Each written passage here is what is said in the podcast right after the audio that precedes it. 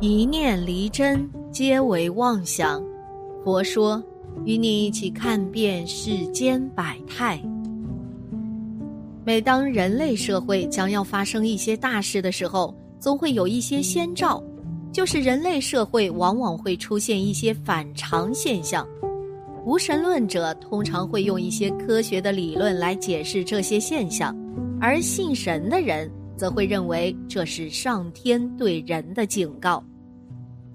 今年五月被大陆网友誉为是一个不寻常的五月，先是浙江舟山出现血色天空，随后福州也出现了血色天空，进而中旬后多地又下起了暴雪和冰雹，令网友联想到古时的窦娥冤，甚至啊还有竹子开花。血色天空。七日晚上，舟山天空变成了血红色，因为血红色天空来源不明，引发人们担忧。尤其是受“天有异象，必有妖孽”思想的人，他们认为血色天空出现并不是好事。而在次之后，台湾省发生了地震。很多人将血红色天空和地震联想到了一起。五月飞雪，五月十一日，河北石家庄市大雪纷飞，气温迅猛下降。据报道，这已经是石家庄今年第二次反季节下雪了。第一次是四月二十八日，在石家庄市平山县驼梁。据报道啊。第一次落雪达三寸多厚。五月十一日下午，甘肃省庆阳市环县华池部分地区突然下起了冰雹，小的直径接近一厘米，冰雹将树叶打得七零八落，地里也堆积起了厚厚的一层，宛若积雪。同天下午，当地时间十六时许。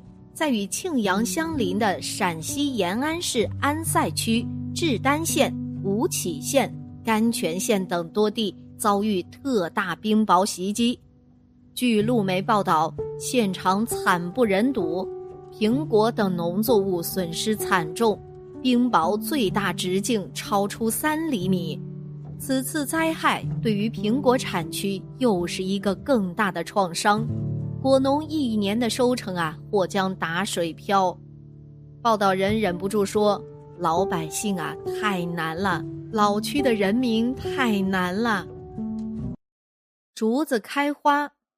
四月二十七日，一位网友在江苏省东台市富安镇拍到了竹子开花的罕见画面，细长的黄色和白色的竹花成串的垂下来。而一些竹叶已开始枯黄，竹子开花是一种非常罕见的现象。通常呢，它们会在同一时间开出小花，花朵凋零后，原本青翠的竹叶也会跟着枯萎，接着竹子便会成批的死去。拍摄视频的网友说：“我没有看到过，我也询问了当地的两位九十多岁的老人。”人家也没有看到过竹子开花。不仅仅是江苏东台市，连江苏句容、山东济南等地也出现了竹子开花的奇景。石家庄下雪，甘肃下冰雹，福州出现红色天空，江苏竹子开花，这些极端天气居然全部出现在二零二二年五月。曾老说过，上天会在五年内让人类不得不相信要节约粮食、重视德行，你还不信吗？汉南续修郡志记载，崇祯元年，全陕天赤如血，五年大饥，六年大水，七年秋黄，八年九月西乡旱，略阳水涝。民社全没，九年旱黄，十年秋禾全无，十一年夏飞黄蔽天，十三年大旱，十四年旱。最近几年呢，大陆异常天气频现，有网友不完全统计，仅二零二零年六月，在大陆就有多个地区下了十三场大雪，甚至暴雪，由酷夏天气直接进入严冬，甚至还下了鸡蛋大小的冰雹。一位网友写道：“每一次的非时令下雪，大家都不当回事儿就过去了。互联网是有记忆的，我们人类也是有记忆的。”当我们把记忆的碎片穿成串时，想必我们会对天降异象有了更清晰的认识。我们知道窦娥冤六月飞雪的故事，那么各地在非时令季节下的雪，到底意味着多少无辜逝去的生命的怨气呢？事实上啊，从古到今，中国人对竹子都十分偏爱。把竹子誉为君子，喜竹、爱竹、夸竹、赞竹，诸多情感贯穿在文人所作的无数歌词诗赋中。不过，古人对竹子的忌讳也很多，因为竹子是无性繁殖，生长有周期，竹子一开花呢，就会成片死亡，所以很多地方忌讳家中养竹子。认为竹子死亡会给家中带来不吉祥，民间流传着这样的谚语：“竹子开花人畜搬家，竹子开花亡人破家。”因此，古人很少有人送竹子，要送也是画的竹子，因为画的竹子永远不会开花，俗称“竹报平安”。在四川近四十年的历史上啊，也曾出现了三次大量竹子开花，而且主要发生在于川、甘、陕的野生大熊猫重点生存区域，其后均发生了地震。一九七四年，四川岷山地区陆续出现箭竹开花枯死；一九七六年，当地发生了里氏七点二级的松潘平武大地震。一九八六年八月，在四川省盐源县发生五点二级地震。二零零五年，名山山系再次出现竹子大面积开花枯死。截至二零零七年底，开花竹总面积达到二点四万公顷。二零零八年五月，四川发生七点八级汶川大地震，死人无数。对于竹子开花与地震是否有关，专家们表示，目前尚无法判断，只能密切关注。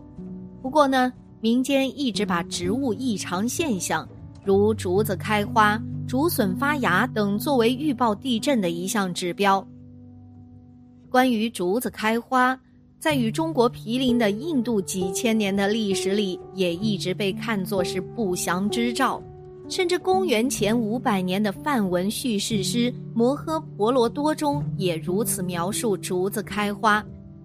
二零零六年末到二零零八年，印度东北部靠近缅甸的米佐拉姆区的竹林大面积开花，这在当地四十八年难得一见的景观却引起了人们的恐慌，因为在当地人看来，竹子开花就意味着饥荒的来临。根据当地的民间传说，竹子开花预示着鼠患将会席卷这个地区，成批的老鼠会吃掉稻田和粮仓里的粮食。事实呢，也的确如此，在竹子开花的两个星期里，一次就有成千上万只的鼠群袭击了稻田，几英亩的田地瞬间毁于一旦。当地农业科学家詹姆斯在接受英国《泰晤士报》采访时说：“我们面临着饥荒的危险，竹子开花，老鼠的数量就会猛增。随后，这些老鼠破坏稻田，它们成群出现，行动起来有风呼啸而过的声音。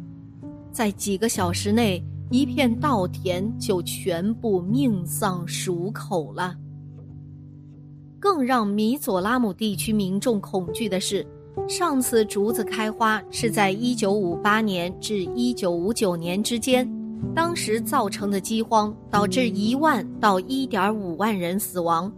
使得几十万人流离失所。由于印度政府的不作为，导致了印度动荡不安的东北部的分离运动之一——米佐饥荒阵线的形成，后来发展成为米佐民族阵线。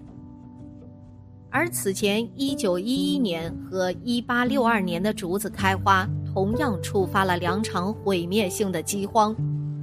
对于竹子开花后的鼠患，科学家的解释是：竹子开花后结成的果实。因为富含蛋白质，所以为老鼠提供了享受不尽的饕餮盛宴，从而导致鼠量的上升。不过，这种解释呢，并没有得到验证。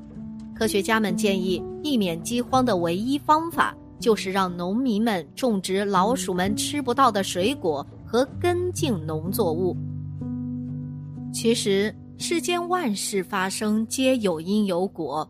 或许就在这不经意间，上天在透露着某种信息给迷中的世人，包括目前全球流行的大瘟疫，都有其背后的原因。目前历史大戏已经开启，并已经到了一个最关键的时刻。从二零一九年开始的病毒，已经在全球肆虐近三年的时间了，而且依然没有停止的态势。其实啊。这场瘟疫就是由瘟神控制来淘汰人的。如今的人们生活在一个物欲横流的社会，道德一日千里的下滑着。在没有了道德的心法约束后，无恶不作，相互伤害。上天已定下了结局。历史上很多大悲剧发生前，都有人用各种方式去点化人逃离大灾的方法。也会出现各种奇异的天象，因为无论什么样的灾难都不能直说，因为那是泄露天机，是要遭天谴的。而当今这个宇宙历史新旧交替的时刻，由于神佛的无量慈悲，又派很多人以普通人的面貌出现，告诉人如何自救的方法。